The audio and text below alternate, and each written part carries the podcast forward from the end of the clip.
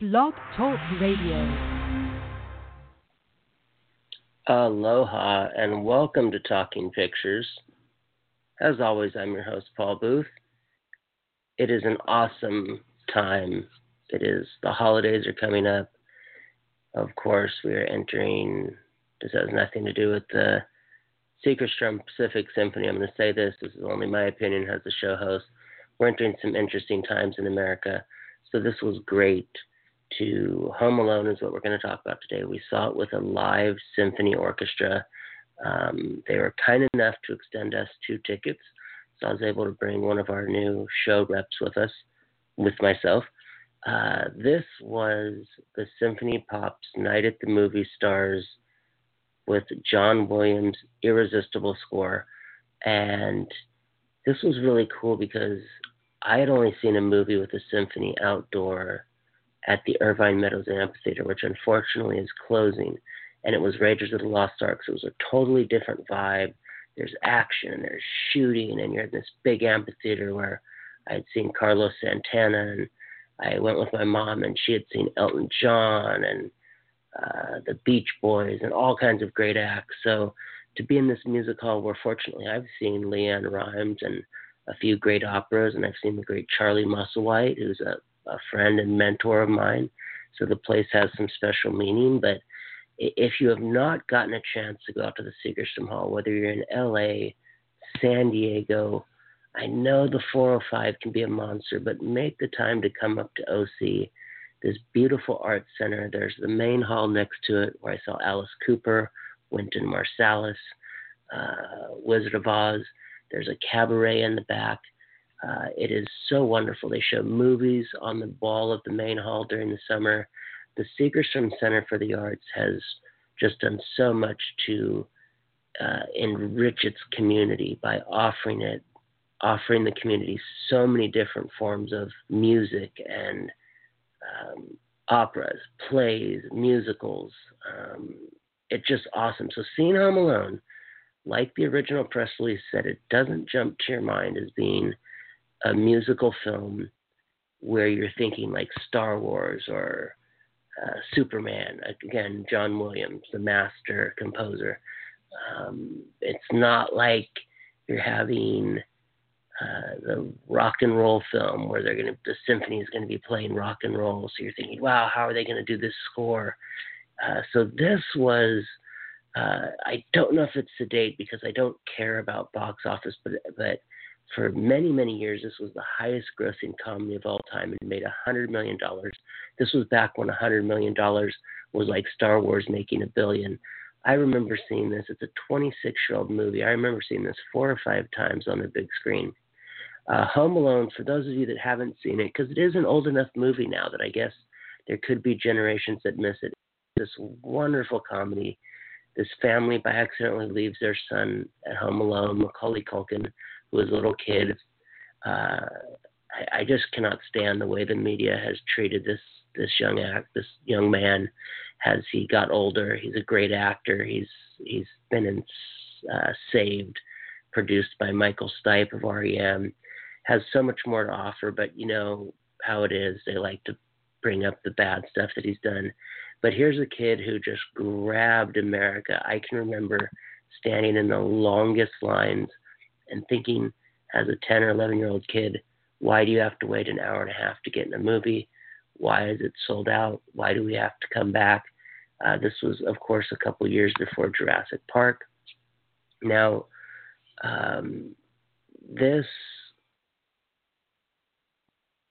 is just such a wonderful movie, and it was such a nice surprise because the concert hall kind of has a like a little bit of a seriousness to it because you're used to you know you're, you're dressed upscale i had my tie my tie clip my blazer um, you know to present talking pictures i kind of sometimes overdo it. I remember i showed up to alice cooper in a dress shirt jacket and slacks and everybody was in jeans and a ripped t-shirt. So home alone uh, here it is movie night, the Pacific Symphony, Symphony brought this exemplary Hollywood sound to the hilarious and heartwarming comedy classic. This was also written and produced by John Hughes. who, for you film history buffs, you know, he came into prominence in the 80s writing The Breakfast Club, one of the most seminal films ever made. I, I don't believe there's a film that every generation finds uh, like The Breakfast Club, Pretty in Pink. Um, uh, he wrote and produced some kind of wonderful. Uh, he, he, by the time he did Home Alone, he was more kind of a his scripts were going for a million dollars. He he would write The Great Outdoors. Uh, John Candy was another actor he frequently worked with. There's a there's a couple of scenes with John Candy in Home Alone, the great John Candy, the late great, and this was led by principal pops conductor Richard Kaufman, whose talent for performing movie scores became a true specialty. And it's the novelty of a live orchestra accompaniment never wears off. It elevates the experience. Now, I am reading the press materials here. And again, this is a review. This played on Veterans Day and the next night this past weekend. And I really wanted to say thank you to not only Janelle, but I feel bad. I met her boss and the head of public relations, and I'm very good with names, and so I apologize, but I thank you. Uh, we love that we're able to be a part of the arts. That is what our show is about. Now, another thing that was really fantastic was was our representative for Talking Pictures who went had never seen a movie with a symphony and had never been in that concert hall. So it was really exciting for me to see someone who was just so amazed by the architecture, the acoustics. Uh, there is, I would probably go see a band I couldn't stand in this concert hall because the acoustics are so wonderful. It takes you away from the world, not just the way music does, not just the way your favorite record does, but this movie really in a very turbulent week again this these are my words they do not reflect the pacific symphony the pops uh, the segerstrom hall uh, janelle um, the pr there it's my opinion that it was a turbulent week and it just provided the perfect laughs and what i really liked the, the probably the coolest part of the night was that they honored it was veterans day they asked the veterans to stand up. They thanked veterans, and then they played the Star Spangled Banner. And to me, that was very important because uh, my father was, is a Vietnam veteran. My brother was in um, Iraq. My uncle was in the Marines. Thankfully, it wasn't wartime, so he's still with us. My grandfather was in the Korean War in the Marines. So it's a very important day to me, and I thought this is a great way to bring people together to laugh to step out of what's going on in the country for the moment and to just enjoy a great movie. And Home Alone, you know, there is a sequel. I'm going to tell you to stay away from it. Um, it's been getting a lot of Facebook and social media airplay because Donald Trump's in it, and they've added some inappropriate stuff to the scene. So I, I said, I just, there's no point in watching part two. It was obvious you make a hundred million on the first one you're going to see a sequel as soon as it can happen. But Home Alone, I can't recommend this enough. I, it's now been a couple of years that I've gotten to cover events um, at the main hall or the the Segerstrom, the middle hall, concert hall, and I just feel so at home. I, I can't wait to get there, and I don't feel like leaving. And so, I know every time you know we did The Godfather that we say this, but it, it's it's just because there's no words for how special this place is. They just they work year round, and so Home Alone was just like another footprint on the pathway of expanding yourself and understanding more. Uh, they had a great treat where uh, at one of the ending scenes, I mean, so many people have seen it. This isn't spoiling anything a choir sing some Christmas carols. So they had a live choir come out and accompany the symphony.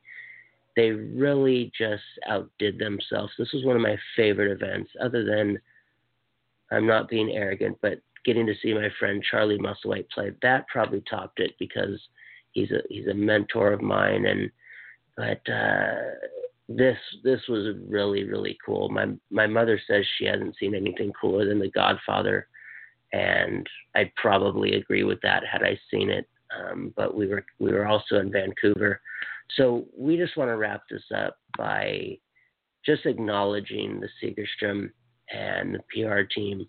They are always so gracious um, with the blessing of great seats to enjoy the event. We we never expect to get in. We never expect wonderful, comfortable seats. So that gratitude will always go on. So with that, go to www.scfta, that's Sam, Carl, Franklin, Teddy, Arnold.org. And there's just an entire gambit of things you can check out. Again, you can check out the concert hall, the main hall, the Pacific Symphony, the cabaret in the back. I'm not sure how they're going to be shutting down or closing down for the holidays, but they're always back. They're always ready to rock and roll.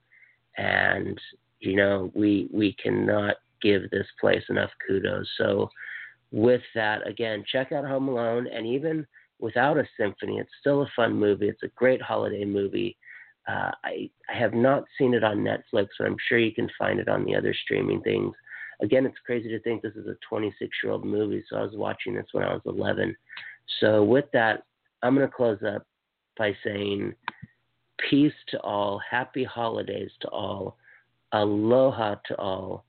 But most importantly, whether you're listening to this morning, afternoon, evening, middle of the night, either make sure and watch a good movie today or make sure and watch a good movie tomorrow.